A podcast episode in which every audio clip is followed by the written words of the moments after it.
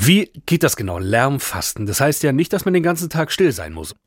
Nein, das heißt es in der Tat nicht. Also zum Beispiel Lärmfasten kann auch bedeuten, mal die Berieselung durch das Radio oder Fernsehen einfach mal sein zu lassen und zum Beispiel sich vorzunehmen, okay, ich höre jetzt eine Sendung, aber danach mache ich es auch aus.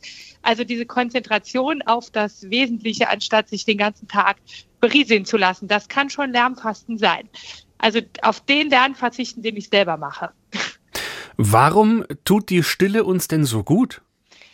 Also für mich sind die, die stillen Zeiten einfach die Zeiten, in denen ich Eindrücke verarbeiten kann, verdauen kann, wo ich nicht permanent was Neues höre oder sehe, sondern einfach mich zurückziehe, um das zu verarbeiten, was Tag für Tag auf mich einstürzt. Also wir im Kloster haben ja regelmäßige stille Zeiten und für mich ist das wie ein Verdauungsakt der Eindrücke, dass es auch fruchtbar wird in meinem Leben. Das, daher ist Stille sehr, sehr wichtig. Das heißt, es ist eigentlich so ein bisschen wie tagsüber schlafen, bloß dass man halt nicht schläft, sondern wach ist. Aber es ist mehr als schlafen, weil Stille ist für mich oft eine Zeit der ganz großen inneren Aktivität. Also wo ich ganz viel wahrnehme von dem, was in mir ist, an Gefühlen, an Gedanken, wo es vielleicht auch manchmal innerlich auch gar nicht so still zugeht, wo es auch darum geht, mich ein Stück weit auszuhalten mit dem, was jetzt ist, die Spannung auszuhalten zwischen dem schon und doch nicht in meinem Leben. Also das alles ist Stille und es ist viel, viel mehr als Schlaf. Auch eine ganz andere Qualität als Schlaf. Warum ist Schweigen und Stillsein denn manchmal überhaupt so schwer auszuhalten? Also meine Erfahrung ist, dass in der Stille oft alles hochkommt, was nicht angebunden ist. Also dass ich vielleicht außerhalb von stillen Zeiten ganz viel verdrängen kann, mich ablenken kann, zerstreue. Und in der Stille da bei mir mal zu bleiben und unter Umständen auch mit sehr negativen Gefühlen in Berührung zu kommen, die in mir aber sind, ist sehr unangenehm und auch eine große Herausforderung. Also Stille führt interessanterweise manchmal nicht dazu, dass ich zur Ruhe komme, sondern ganz im Gegenteil, dass ich sehr unruhig werde. Aber all das finde ich wichtig, um zu gucken, was, wie steht es um meine Bedürfnisse, was ist bei mir gerade oben auf, um mit mir in Berührung zu bleiben, finde ich das so wichtig. Aber das ist nicht immer das Angenehmste.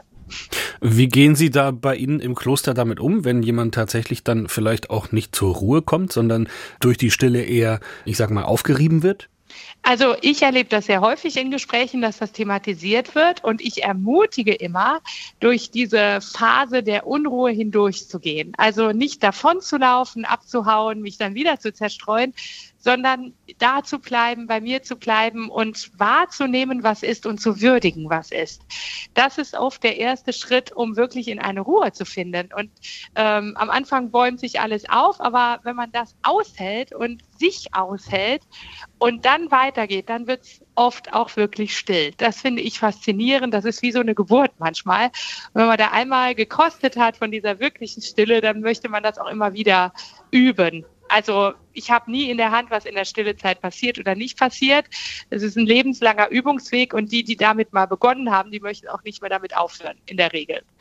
Die, die damit beginnen, wer sind die denn? Sind das eher Frauen, Männer, Kinder, Menschen aus der Stadt, Menschen vom Dorf, Manager? Wer kommt denn zu Ihnen? Das liebe ich eigentlich in unserem Haus, dass alle zu uns kommen. Also wir haben tendenziell schon mehr Frauen als Männer im Haus zu Gast. Also die Männerquote bei uns liegt ungefähr bei 20 Prozent. Wir arbeiten noch dran.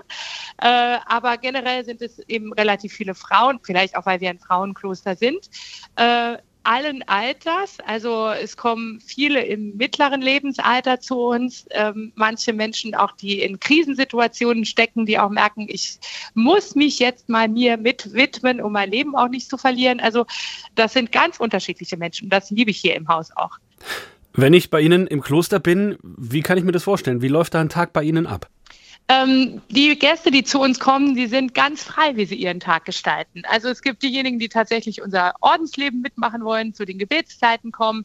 Es gibt diejenigen, die hier einfach Urlaub machen, aber es gibt auch die, die wirklich die Programme des Hauses gerne in Anspruch nehmen. Also wir haben beispielsweise jeden Morgen um Viertel nach acht gibt es einen Morgenimpuls in der Gästekapelle, wo es einen kleinen Impuls in den Tag gibt, der einen thematisch begleiten kann. Die, für die Frühaufsteher gibt es um sieben Uhr morgens schon Tau treten. Auch das ist wirklich den Tag so zu beginnen, dass es auch in Stille, einfach morgens mit den nackten Füßen auf die kalte Wiese. wäre jetzt nicht so meins. Also es gibt eben die geistlichen Impulse in den Tag, es gibt die Impulse vom Vitalzentrum. Äh, dazwischen gibt es auch mittags um zwölf beispielsweise eine angeleitete christliche Meditation, wo es dann wirklich eine halbe Stunde gemeinsam geschwiegen wird. Es gibt verschiedene Angebote wie Filmangebote, Gesprächskreise, das heißt, ich kann hier sehr gut wählen, ob ich die Tage ganz in Stille bleiben möchte. Das machen auch viele. Oder ob ich tatsächlich Impulse suche, in Austausch kommen will mit anderen. Für mich widerspricht sich das interessanterweise nicht, weil ich manchmal bei einem guten Gespräch auch den Eindruck habe, dass es in mir ganz, ganz still wird. Also dieses Aufeinander hören hat auch eine stille Qualität, die ich sehr schön finde und das schätzen hier Gäste, dass man wirklich tiefe Gespräche auch führen kann. Also das ist das Schöne bei uns im Haus, ist eine ganz große Freiheit, wie ich den Tag verbringe. Da wird nichts vorgeschrieben.